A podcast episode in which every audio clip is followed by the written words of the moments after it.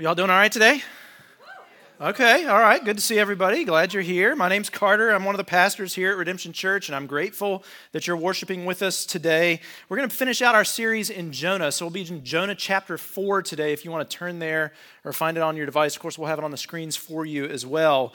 But I hope that if you've been here over the last three or four weeks, you found this series as helpful as I have, because I think we've seen some very unexpected things in Jonah, haven't we? I mean, it's not like any of the old Old Testament prophets that we've read before. It's not like, you know, some of that stuff because there's judgment and and it's always on a rebellious people. Like Israel's been rebellious, the nations have been rebellious, and so there's judgment from the prophet, from God to the world. But see, Jonah was the rebellious one here. It was very unusual. Jonah is very rebellious, and yet God is gracious with him. He's patient with him, and he still uses him in the mission to preach the gospel to the world or to preach his message of mercy. So, quick recap here. Chapter one, we saw Jonah run away from God's mission, right? And for that very reason, because he, he didn't, he wasn't okay with God using him to show mercy and preach a message of mercy to a pagan nation. He didn't want that. But even in his disobedience, God used Jonah to save some pagan sailors along the way. And then in chapter two, after Jonah was thrown overboard, he was swallowed by the fish and he hit rock bottom. We saw that God is the one that put him at rock bottom, right? And he repented and he turned back to God even in the depths, in, in the depths of his despair, in the depths of Sheol is what he called it. He turns to God and he repents. And then in chapter three, he took steps of active obedience. That was what we saw last week. You know, he, he, he did what God already told him to do. He realized God had given him a message. He needed to go preach that message, and he took steps to be obedient in that and deliver that message to Nineveh, and they miraculously were saved. Remember that? They repented miraculously. They shouldn't have. By all intents and purposes, it didn't look like that would happen. And yet they did. God used him in that, but something's still not quite right with Jonah here. It's, it's just not quite right. On the outside, it looks like he's being obedient. He is being obedient, but there's still something wrong on the inside. And that's what we're going to see today in chapter 4. There's this bad attitude that stands in stark contrast to God's attitude here. So we're going to see in chapter 4 that God wasn't after mere obedience, all right? He was after Jonah's heart. He's a compassionate God, and he wants Jonah's heart to be captured by the same kind of compassion that he has. So here's the main point. If you're taking notes, you can write this down. Let God's compassion capture your heart today. That's what we're going to walk away with out of Jonah chapter 4. It's a good way to end our series, I think. God's compassion should capture our heart and turn us into compassionate people. He doesn't just want our actions, He wants our heart, right? He's, it's not just what we do, it's also what we desire. It's actually primarily about what we desire because what we desire will lead to what we do, as we've talked about here before. So when selfishness or sin or hatred is something that captures our heart, it's going to make things get a little weird in our lives, isn't it? You know, I mean, usually we start to act a little crazy, we act irrational. I mean, have you ever seen anybody act a little irrational before? It's, it's the only redeeming quality of social media, I think, is that you get the reels of people acting like fools. You know, I mean, that's we all like to laugh at other people acting like fools because we ourselves don't want to realize and be confronted with our own foolishness. I think, and so we like to laugh at other people acting like this. And what they call them nowadays, and sorry if this is your name, but they call them Karens, right? We've all heard of the Karens. If your name's Karen, I'm so sorry. It's very tragic for you, but that's what I don't know why people on the internet, people on the interwebs out there are calling this a Karen moment. But it's when somebody loses control and they basically throw an adult temper tantrum, like Jonah. Jonah is, I think he's the original Karen here, okay? I mean, we'll see. We see him do that here. He throws this temper tantrum. And usually, temper tantrums have these kind of components to. They have three main components, I think a justification of your actions, a gross exaggeration, and then a melodramatic response, of course. We've all seen this, especially with children. Parents, if, you're, if you've ever been around children or if you have children of your own, this is what kids do all the time. I see it every single day. I hit, I hit my sister because she was being mean to me, right? So there's a justification for the action. But then there's also usually a very gross exaggeration. Man, well, she always does this. She's always mean to me. She hurt me so bad. She hurt my feelings. It makes me just want to die, right? You know, I mean, it's like, oh my gosh, it's an exaggeration of what's going on here. Followed by the melodramatic response. Of course, there's usually screaming, crying, sometimes flailing about, I, you know, sometimes uh, stomping and huffing. There's all these melodramatic responses. Kids do this all the time, and that's Jonah right here in this story. I mean, he basically throws this temper tantrum with God. But God so graciously and patiently comes to him and asks him some questions Are you right to be this way? Uh, shouldn't I show compassion to other sinners just like I've shown compassion to you? That's what he said. That's what God's asking him here. God's trying to show Jonah and us, I think, that there's something he's after more than mere obedience. He wants a different kind of obedience from us. He wants us to desire the right things, to desire what he desires, not just to do the right things. He wants us to love what he loves. He wants us to let his compassion capture our hearts today. So let's go ahead and read this chapter. We'll see how that plays out for us. We're going to find out how this story ends.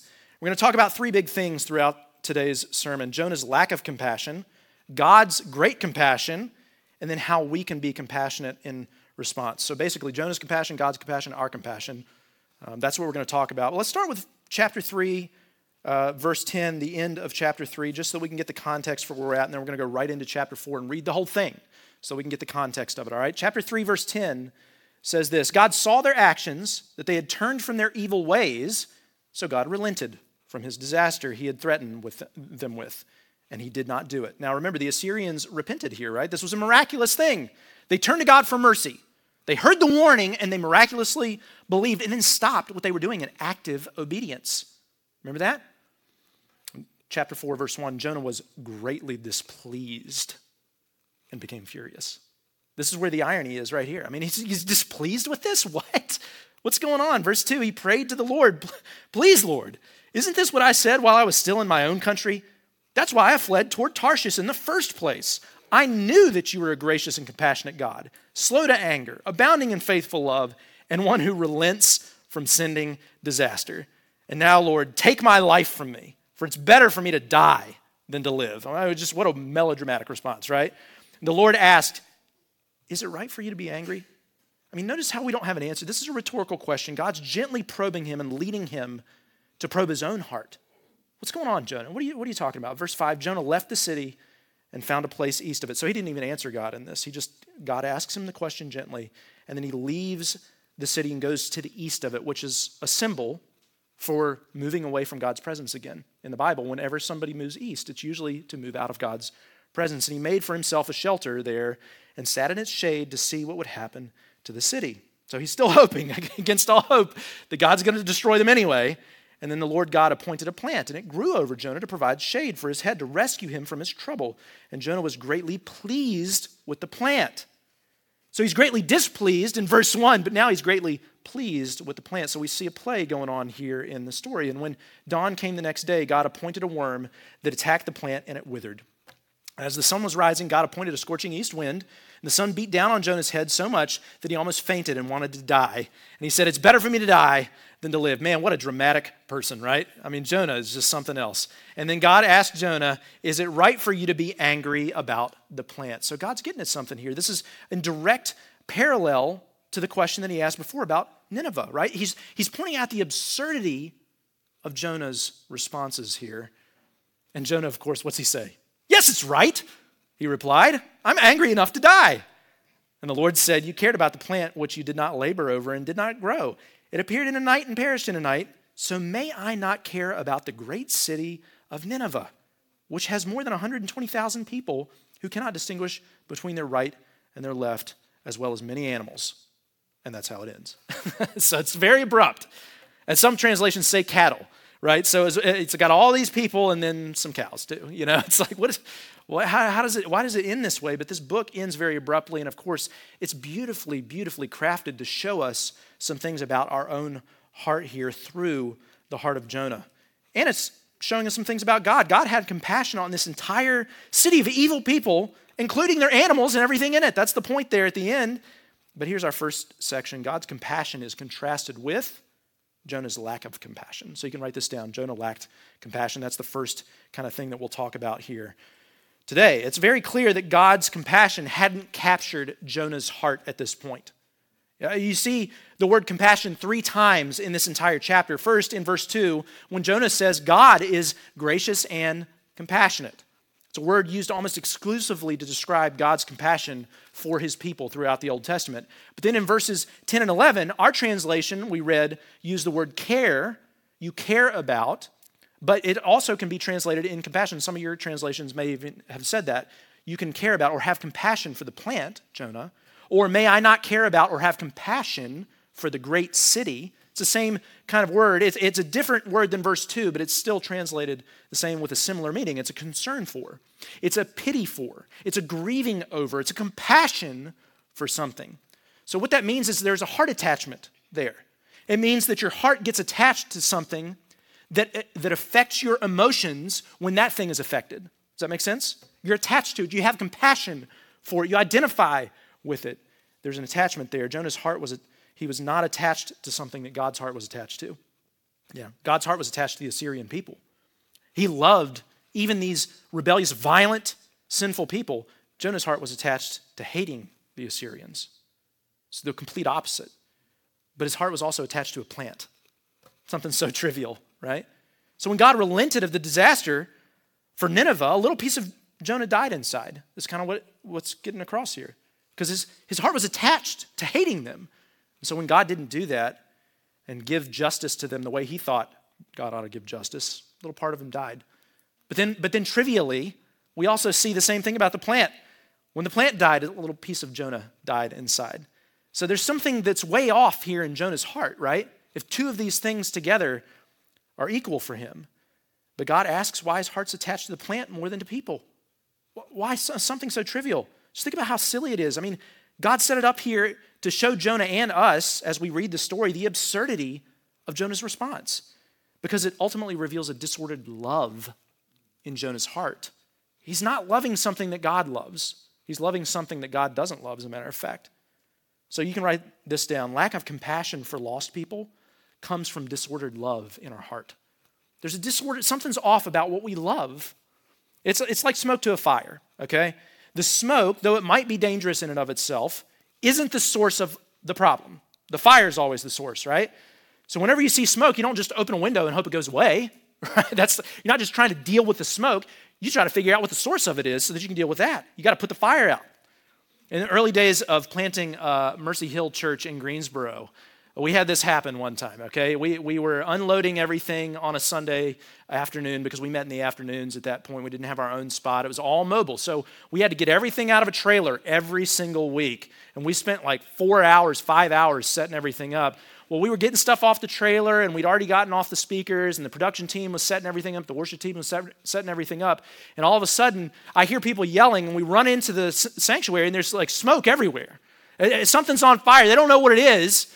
And all of a sudden, somebody realizes the back of one of the speakers has caught on fire and there's smoke filling the room and everybody goes and there's people you know ripping things out of the wall and stuff. Not unlike some kind of incident we had here a couple of christmases ago and if and if you weren't here ask somebody who was okay? There was there was there was an explosion there was a puff of smoke there was some somebody had spilled something in the in the ground. And you know there's always a problem that the smoke is just the identifier of the problem, right? You gotta, you gotta deal with the actual problem that's underneath of that. And Jonah's anger here is just the smoke to a, to a deeper fire. Because he, he has a disordered love that is what really needed to be dealt with. He loved himself, he loved his own sense of morality, he loved his own comfort more than he loved sinners that he had been sent to by God. Man, God used the plant to reveal this to him, the trivialness of this plant. He cared more about how he was affected than he cared about how lost people would be affected for eternity. Man, this is how religious or moralistic people tend to be. Religiosity or morality is only concerned with doing the right thing and appearing to be right. I mean, this is still a very Jewish way to think, unfortunately. I heard uh, Dennis Prager and Ben Shapiro talking about this. They're both modern Jews. Um, they were in a roundtable discussion talking about morality and things, and they didn't see anywhere in the Hebrew Bible, in the Hebrew scriptures that they adhere to, that this, there's this notion that God cares more about your heart motivations or your thoughts than your actions. They're like, no, no, no. If your actions are the only thing that affect other people, I don't see anywhere in the Old Testament where God's interested in your heart motivation behind it. As long as you do the right things, that's all that matters. And listen, I don't think they fully meditated on Jonah or really either, any other part of the Old Testament, really, if they, if they really truly believe that. Because even in Deuteronomy 6 5, for example, it says to love the Lord your God with all your heart, soul, and strength. That shows us God's after more than just our strength, our actions. He's after our heart and soul. He wants us to love what He loves. We're supposed to love Him first. It says, love the Lord your God, right? There's something deeper that he wants here than just mere obedience. He wants compassion to capture our heart.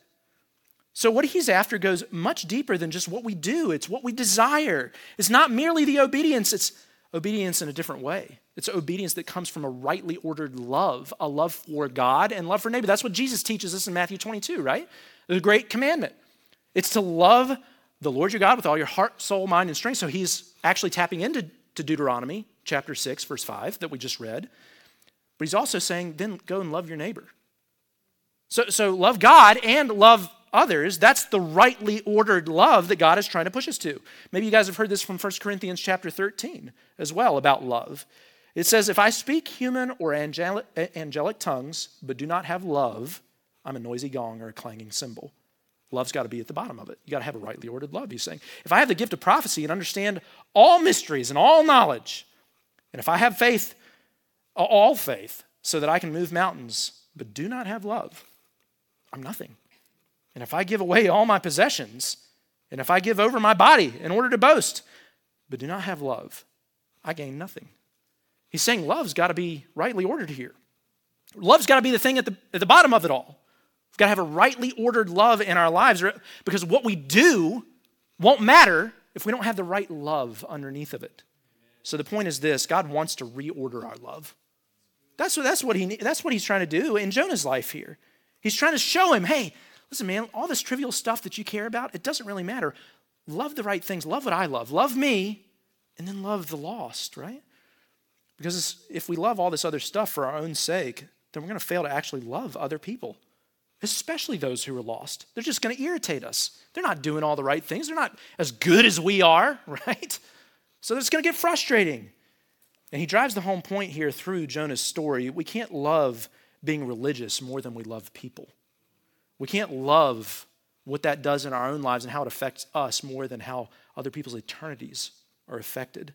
We can't think we're superior to anyone because of how we live or even what we believe. That's the, that, man, it's just so interesting how we'll do that in our lives. If it was all about obedience and nothing else, man, this story would have ended in chapter three, right? I, I mean, the Ninevites repented miraculously, great into the story. That would have been perfect, and Jonah was obedient. So, that, that's where it stops, right? No, that's not where it stops because God still cares about Jonah's heart. Jonah's heart's not right. God's pushing Jonah to adopt compassion that he has on sinners. That's why he asked Jonah twice, Are you sure you should be thinking this way? Jonah, Jonah, Jonah, Jonah, are you sure that you should be angry here, bud? Right? I mean, think about what Jonah's doing. I mean, it's every preacher's dream to have this kind of response, is it not? I mean, Jonah preached, and 120,000 people in a whole city of evil, violent people, including a king, turn and repent and turn to God for mercy and stop doing the evil things. That's what it says here in the text. It's, they stopped their violent ways. But his heart wasn't for that. He said to God, I knew, I, I knew you'd do this. I knew you'd be like this. I knew you were going to be merciful when I didn't want you to be merciful. I knew you were going to have compassion when I didn't want you to show compassion. I don't like it. God, I don't want what you want. God, I don't love what you love. He's justifying himself, he's justifying his actions. And his justification is that God is too compassionate. God's too merciful. You're too merciful, God. What, what are you doing? Man, that's not usually what you hear people say in today's culture, right? Usually people are like, well, God's too judgmental. He's too judgmental. He does, why does he allow evil? Why does he allow all this stuff? He's not compassionate enough. Jonah's like, no, you're too compassionate, God. I don't understand why you wouldn't punish evil people. I don't like this. So this should fly in the face of what anybody would say about God not being compassionate enough, or people who say that God of the Old Testament is somehow different than the God of the New Testament, oftentimes people will say that the God of the Old Testament is this vengeful, narcissistic dictator who frequently committed genocide and is only about judging people, right? No, no, God, God relents. God, if they turn to God, He is so compassionate. And, and by the way, the underlying thing here is that this is a miracle, right? Salvation's a miracle. So who do you think prompted their hearts? to turn this way. Man, this God in Jonah is so compassionate that a religious moralist like Jonah can't fathom why he'd let them off the hook. This religious person goes, I don't agree with that, God. Sure, he was glad that God showed him compassion when he was in the belly of the fish, wasn't he? He was glad about that. He, he deserved it, though, you see. He's Jewish, man.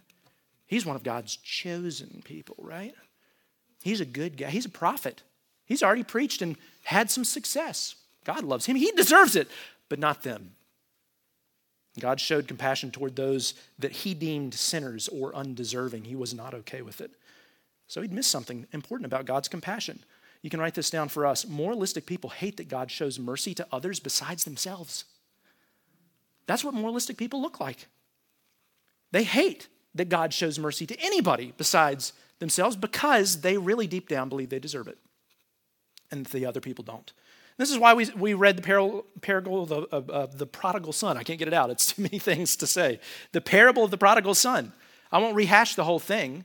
We went over this a few weeks ago, but this is exactly why the older brother was furious with the father for showing mercy to the son. The younger son who had gone away, he, was, he had lived a licentious lifestyle. He'd wasted all the money. He'd taken everything and wished his father dead. And then he came back in humility, and the older brother was not okay with the fact that the father brought him back in. He just wasn't okay. He hated that his father showed mercy to somebody he deemed unworthy. But Christianity is such that anybody who repents and believes and returns to God, anybody who's willing to do that, God will save them. No matter what sins they've committed, no matter what they've done, no matter who they've hurt, man, if they turn to God and repent, they can be forgiven. That is compassion at a totally different level. That is radical compassion of a different kind that we can't possibly fathom. And quite frankly, if we're honest, we're probably uncomfortable with a little bit. I remember talking to one of my roommates in college about this. He wasn't a Christian, to my knowledge, he's still not. I haven't talked to him in years. He explored it for a while. You know, he thought he was exploring religious ideologies. And I remember one day uh, when we lived together, it was me and I, have, I had two roommates. One of them was a Christian, one of them was a believer with me, and the other one was not. And this is the one I'm talking about. We got in a conversation about a news article that we had just read. It was about a pedophile who had gotten caught and he was doing jail time. And so we were talking about this, as college students tend to do, you know, talking about the whole situation and how tragic and devastating it is. And then inevitably it turns spiritual in our conversation because that's, you know, I mean, that just, it's hard not to on deep things like this. And I remember saying to him, hey, you know, the crazy thing is, I'm no better than the pedophile because I've sinned against God too, just in other ways. And I'll, I'll never forget when I said that, my roommate was disgusted with that statement. He was incensed. He was like, No, no, what are you talking about? There's no possible way you're worse than a pedophile. Carter, you're a much better person than a pedophile. You're not evil. That was evil. And I was like, Man, all of our hearts are evil. It just comes out in different ways in our lives. We all rebel against God in different ways. And I explained that if the pedophile would repent and turn from those evil ways and turn to God for mercy, God would show it to him. And my roommate was disgusted. No, I would never believe in a God like that. Very interesting. He wouldn't consider it as a possibility. But see, the standard that we have to live up to is not each other. The problem is, he was comparing himself, me, anybody else that he knew to that person and the egregious nature of what they'd done. The problem is the standard is God and it's perfection. That's the standard. It's not anything else, right? And so you see this kind of thing and you think, well, I'm better. No, no, no. The problem is none of us are good enough. God's standard is perfection. We don't measure up no matter what our sin looks like or how deep it goes. The only hope we have is God's compassion, His voluntary compassion for us. His heart was attached. How do you think God's heart got attached to us in this story? Because, see, in Jonah, his heart was attached to hating them. That, there was something ethnic, there was something nationalistic there about that, something that he developed over time. His heart was attached to the plant because of how the plant affected him. How do you think we affect God? Did God have to create us? Are we necessary for God? No, no, no, we're not. God adopted that attachment voluntarily because he loves us. That is so beautiful.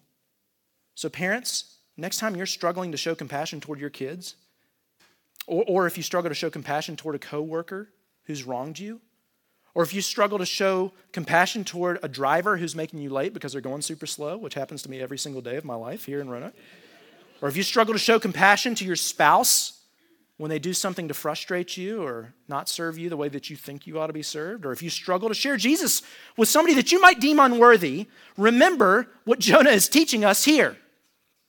God's compassion should be capturing your heart. Let God's compassion capture your heart. Remember that you needed compassion from God because God is compassionate for you. So let's talk about that as the second thing here. God's compassionate. God is compassionate. See, Jonah lacked compassion, but God is compassionate, thank God. He cared about Jonah, an Israelite, one of God's chosen people. Yes, he cared about him, but he also cared about Nineveh, a pagan nation that was violent and committed egregious sins against his people and against God himself. I mean, the modern equivalent of this today might be I mean, there's probably a lot we could come up with, but it's probably realizing that God cares about his church all over the world. Yes, we're his chosen people now, right? We have followed Jesus, and he cares about his people. He loves us, of course, but he also cares about those who persecute us or who hate him. That's, the, that's maybe the modern equivalent. I read Richard Wurmbrand's book, Tortured for Christ, this summer. I think I've referenced it before for you guys, but it chronicles his struggles with the communist government that took over Romania after Nazi occupation. You know, World War II was a terrible time for many people, especially Jews, uh, which he was of Jewish descent. But he said under Nazi occupation in Romania, it wasn't as bad for him. He might go to jail for 30 days for preaching about Jesus and then get let out, and that's what it looked like. But under communist occupation, when the Russians came in after World War II and took over and put a communist regime in place, he spent a total of 14 years in prison off and on, really in two big stints for him, and he was tortured daily. Repeatedly tortured, physically, psychologically, to turn him from his faith in Jesus to this atheistic worldview. But he said in the book that through the torture of him, you know, every day, he actually learned to love. Like, truly love the people that were his torturers. I mean, can you imagine that? Rather than hating them more and more over time, he grew more and more compassionate toward them because he could see just their utter lostness and confusion and the depravity of their hearts, and it broke his heart for them. He endured being beaten. He endured being tortured with machines. I mean, he was put in this box where you know the spikes. He was put in this box multiple, multiple times, and the spikes were on him. He couldn't move. He would bleed. He was, he was urinated on. He was defecated on. He was repeatedly told his family was dead or his son had recanted the faith and become a communist. Any number of other things that were done in his life. And yet he loved those people who persecuted him so much that he couldn't help but share Jesus with them every single moment that he got the opportunity. His compassion was a reflection of God's compassion for them. When God's compassion captures your heart, it will change how you view others. You can write that down as a, as a takeaway for us. It will change how you view other people if you have God's compassion. It has to, because you see them how God sees them. God is a compassionate God.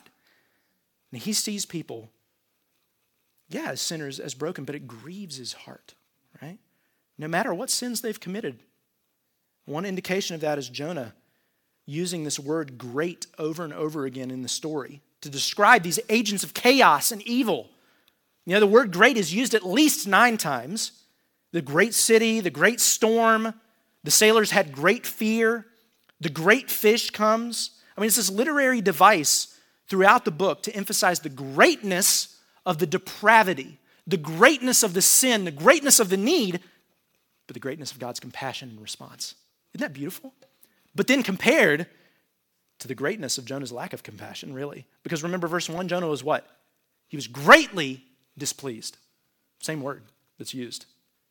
So, so, so God's trying to show us something here. It's, it's in direct opposition to God's compassion that Jonah has all this lack of compassion. It's, great. So we should ask do we feel the greatness of God's compassion for others? Do we feel that personally? Do you hear a verse like John 3:16 and really believe it? Let me read it for you just to remind you. Do you really believe this applies to everyone. Do you really believe this is true? For God loved the world in this way that he gave his one and only Son, so that everyone who believes in him will not perish, but have eternal life. For God did not send his Son in the world to condemn the world, but to save the world through him. Man, the scope of God's compassion, the world, everyone. It's for everyone who believes. Anyone and everyone who will believe and Put their hope in God. Hope that He relents. 2 Peter 3 9 also teaches us about God's compassion. It says, The Lord does not delay His promise, as some understand delay, but is patient with you, not wanting any to perish, but all to come to repentance. He's delaying because he's patient. And he wants to save anyone who will believe.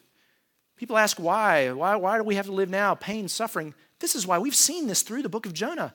He used the storms, he used the chaos, he uses the evil because he wants to save the world. Nothing less than the world will do for God. And he deserves nothing less, by the way, right? This is God's heart. He's a compassionate God, not wishing that anybody should perish. So he's patient. Do you and I have that same heart? That's the question here. Do we have that? God is compassionate. He's a compassionate God. Are you and I compassionate people? Do we have compassion for lost people around the world? Do we have compassion for the tribes in Africa or South Asia or South America that don't know Him, that have never had access to the gospel because nobody's taken it to them yet? Do we have compassion? But I also think it's worth noting God's concern for the city here, too. So let's not miss this. Do we have the same compassion for our city that God had for Nineveh? Right? Think about this. God loved Nineveh so much that he sent Jonah to preach a message to warn them. And then he miraculously worked in their hearts and they repented and they turned from their evil ways. Write this down. God loves Roanoke with compassion, the same way that he loved Nineveh. God loves our city the same way. Not just the beauty of the mountains around. It's beautiful out here, right? The glory of his creation. We love Roanoke. It's beautiful. All, the, all of the creation displays God's glory, yes. But he loves the city. He loves the people. He loves the broken systems. He loves the terrible government. He loves the broken institutions. He loves it all. And he cares so much about our city that he sent you and me to live here, to share the gospel with the people around us. Isn't that incredible? That's God's compassion. He cares about Roanoke so much that he sent his church to it. Remember, we've talked about before how will they hear if we don't preach? And how will they respond if we don't share the gospel with them? God has sent us. We're a part of his compassion to the city. We're a part of his compassion. So here's the third thing we're going to talk about today. How can we respond to this?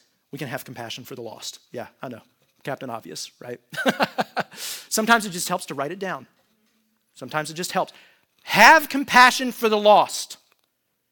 How can we care about so many things in our life that don't matter, yet we don't care about the one thing that should matter the most loving God and loving others? How? The trivial things, the plants, right? Uh, see, this is our purpose now. We talk about this all the time. Do you live your life for your own purposes, or do you recognize that your new purpose is to live for God if you start following Jesus? Because that means being like Jesus. Yeah, we've talked about that, but what does that mean? Primarily to, primarily to love others around you. He's not interested in mere obedience. There's something deeper. He wants us to love what he loves. He wants our hearts to be after his heart. If you're not compassionate the way that God is compassionate, then God's compassion probably hasn't come alive in you yet. It hasn't captured your heart. And the strange thing is, man, that doesn't necessarily mean that you're not saved. I think that's what's complex about Jonah's story here. The parallels are very clear. Jonah is saved, if we want to put it in New Testament terminology. He is a prophet of God from the Jewish nation. He's, he's dialoguing with God here. Yeah, he's probably saved, but there's something not right about his heart yet, right? God is dealing with him in some way. God is working in his heart to show him very gently, very graciously listen, something's not right about what you love yet, still something's not quite right about your compassion, Jonah, because your lack of compassion shows that you're not captured by my compassion yet. Maybe you're right there with him today. Maybe you've grown up in church all your life. Maybe you're a Christian. Maybe you've been a Christian for years. Maybe you've been a Christian for months. I don't know. It doesn't matter. But maybe you've seen in this series God challenging what you love. Maybe you're like me. I mean, I'm telling you, this series has gotten deep down inside my soul. I'm recognizing that there's something there's a disconnect in my heart here about what I'm compassionate toward versus what I see God being compassionate toward. I'm seeing that I'm to have, I, am having to lay some things down and say, God, I realize that I've probably gotten a little comfortable here. I, I've probably started to notice some trivial things in my life that have maybe taken precedent over the most primary and important things in my life. So if you're like me, you might ask, how do we let God's compassion capture our heart? That's the question here. That's the question that the book is leaving us to ask. I think it leaves us with a cliffhanger for a reason. Because there's a rhetorical question that we need to ask here. How do we let God's compassion capture our heart. What steps should we take? We got to have the steps, right? I'll give you three things, okay? And that's all, this, this will finish our time together. The first thing is this allow lostness to grieve you. You know, when you think of lostness, does it grieve you? Jonah grieved over Nineveh's salvation. God was pushing him to grieve over their lostness, right? Ephesians tells us that we once walked in darkness ourselves. We were once lost. Do you remember those days? Do you remember those days without God's grace in your own life? Do you remember how it felt to have no purpose, to be empty inside, to feel like you were alone? Do you remember all those things? Grieve over the fact that there are billions of people in this world that feel that way right now. There are billions of people in this world that are lost. They don't know the God of the universe like we know. They don't have that sense of purpose. They don't have that sense of love, acceptance. They don't have any of that. They're trying to find their own way. Do you grieve over that? Listen, Hudson Taylor, the famous missionary to China in the late 1800s, said that he couldn't stand to be in large gatherings of the church when he went back to England because he knew there were still so many millions of people in China who didn't worship God and have those kind of gatherings themselves. He, he just couldn't stand it. Being gathered in a place like this would bother him, it would grieve his heart because he knew there were so many people across the world, including in China, that didn't worship and gather to worship God like we do. Now, I'm not saying we should be sad about the fact that we can gather and worship at all, but does a piece of us grieve over the fact that as we sit here worshiping our God, there's over 100,000 people in this city who probably don't know him and aren't gathered here with us this morning? Do we grieve over that? Do we even consider the people in our city that don't know God? His compassion, has it captured your heart? You when we hear about the coven of witches that I mentioned last week, does it anger you or does it grieve you? When we hear about the LGBTQ community or the trans activists and things like that, does it anger you or does it grieve you? When somebody makes fun of us for our faith or speaks directly against God and misrepresents Him or what we believe, does it anger you or does it grieve you? See, we need to grieve over lostness like God grieves. We need to grieve over the lostness in our city if we want to foster compassion for the people around us. But the second thing is this grieve over your own sin. And this is maybe even harder, isn't it? I mean, Jonah didn't do that. He justified himself. He responded to God with anger. He justified his sin and through this temper tantrum, he was so angry that he was willing to die over it. Melodramatic response. What a drama queen, right? Trivial issues like plants. How do you and I do that in our lives? What temper tantrums do you throw with God? Because, see, we all have plants that we tend to value over people. Here's how you find out what those are in your life, all right? You ask this question, you have to do a little self reflection, all right? A little self awareness goes a long way. You ask this question what can't I live without? What is it in my life that I just cannot do without? I've got to have that thing, or else I'm not going to be happy. I'm not going to be at peace. I'm not going to be okay. What is that in your life? What, those are the disordered loves that he's trying to show Jonah here. This is what we talked about in chapter 2 with the cherishing of idols. These are those idols that we cherish. I mean, I don't know if you've noticed, but this, this whole chapter, chapter 4, is kind of a review of all the chapters that have come before this, right? So we're bringing up all these old themes here. So we're talking about cherishing idols. What, what can't you live without? What would make you want to die if you didn't have it anymore? Would you rather die than lose your job because of the success, the career, whatever it is? Would you rather die than lose a loved one, like a spouse or a child or a parent? That's a hard one. What do you put above God? Would you rather die than lose your health or your home or your money? Man, what makes life worth living for you? What do you cherish above God? What's your heart attached to? Because that's the word compassion here. What are you what are you attached to more than God and what he loves? And then the other question that you have to ask yourself is can you lay that down before him? Whatever it is, can you grieve over your own sin and idolatry? Because if you can't, it's essentially a forgotten grace, or maybe it's a grace that you never knew in the first place. You know, you've either forgotten God's grace to provide all those things in your life, or you've never believed it in the first place. You've forgotten that it's all from Him. You don't believe that it's all from Him. You, you can't live without this other thing, but you could live without Him. And you functionally live that way every day. See, we have to grieve over the fact that we cherish our way above God's way all the time. We have to, we have to grieve over the fact that we would rather live without God and check out and do our own thing over here than actually live with Him and be with Him in spirit and in truth. So grieve over your own sin, But the third thing, and we could say a lot more about that, but the third thing is if we're going to let God's compassion capture our heart, remember God's compassion for us, right? I mean, come on. We're gospel centered. Caitlin said it. We have to go back to the gospel. Remember God's compassion for us. This is the beauty of Jonah's story. We can contrast Jonah's lack of compassion with God's great compassion. Jonah went outside the city looking down on it, hoping for its destruction, right? That's how it, that's how it ends here for him. He's angry about it. He wants, he wants the destruction of the city, but do you remember somebody else standing outside of a city in the New Testament? Do you remember Jesus standing outside of a city, Jerusalem, up on a hill overlooking it, about to go into it? Do you remember what Jesus felt? He wasn't angry. He wept out of compassion because they were like lost sheep without a shepherd. That was his heart for the city, right? Jonah grieved over God's compassion. Jesus grieved over the lostness that he saw in the world. Man, Jonah's over here grieving over the compassion God's shown to the lost. Jesus is over here grieving for the lost. Jonah went outside the city and sat up on a hill out of anger. Jesus went outside of the city and hung up on a cross up on a hill called Calvary to save the world out of compassion. And see, that's our sign now. You know, we talked about the sign of Jonah a few weeks ago. The sign of Jonah was, yeah, three days, three nights, all that kind of stuff, but it was really the compassion that God was willing to show the lost. That's the sign. It was the sign to the Jewish religious leaders. Listen, being Jews is great. That's, that's the lineage Jesus came from. But that's not what it's all about. It's compassion for the lost. That's the sign of Jonah. That we get to look in and see that God's had compassion, so much compassion on us. He's loved us so much that He entered into the world to save us. So, in order for us to have compassion on the lost, we have to first remember God's compassion for us. What, what compassion has He shown you? What has He brought you out of in your life? We have to recognize our own need for God's mercy and turn to Him because of His compassion.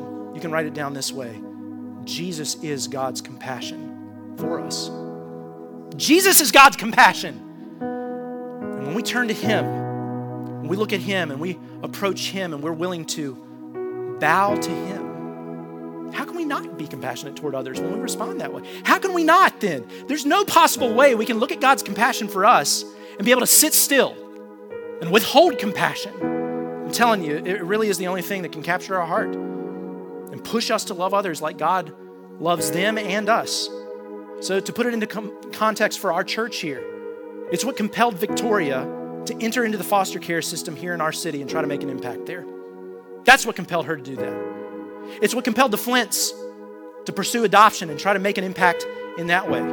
It's what compels the Frasers to serve at the least of these ministry and serve the homeless in Roanoke to make an impact there. It's what compelled Zoot to go back for six weeks to serve at the orphanage she grew up in in Africa before she was adopted here in America so that she could make an impact there. It's what compelled Aleli to invite somebody that she'd never met before to church. And when that person got here, they heard the gospel for the first time, believed, and then they got baptized at Easter. it's what compels Kara Stone to reach out to other moms and to invite them into her life so that she can make an impact there. How many other stories could I go around and that's what compels us. It's God's compassion. Can't be anything else that would do that in our lives. And it's what can compel you to get off the sidelines and into the game. Maybe you've just been watching Maybe you're just watching and you're like, well, I, I want a piece of that. Well, get, listen, respond to God's compassion in your life. Because here's the hard reality either you're deeply involved in the mission of God in this world, his, his compassion, or you're disobedient to Him. There's no in between. You're either living on mission or you're not. There is no lukewarm Christian here. Just not part of the category for what it means to follow Jesus. It's all or nothing. He tells us to take up our cross daily and follow Him and live as a sacrifice. And I can't wait. In, a, in about a month, we're going to have a sermon series come up called Deep Dependent Worship. That's been our focus all year, is fostering deep dependent worship on God. So we're going to have He Gave next week, and we're going to go into deep dependent worship. And when we do that, we're going to talk about Romans chapter 12, verses 1 and 2. What does it look like to live as a sacrifice? It means we're willing to give up our comfort. It means we're willing to give up our dreams. Our dreams it means we're willing to give up our future for the sake of God's comfort for lost sinners, for the sake of God's dream of saving this lost world, for the sake of God's future of heaven coming down to earth for us. It's a complete perspective shift in why you're living your life. What are you living for today? It's no longer about you. That's what he's t- trying to teach Jonah here. Jonah, do you do well to think this way? Listen, if you've been living for something else, do you do well? Do you do well to think that way? Do you do well to live for that? Or would it be that you should allow God's compassion to capture your heart so that He can show His compassion through you? Let's pray.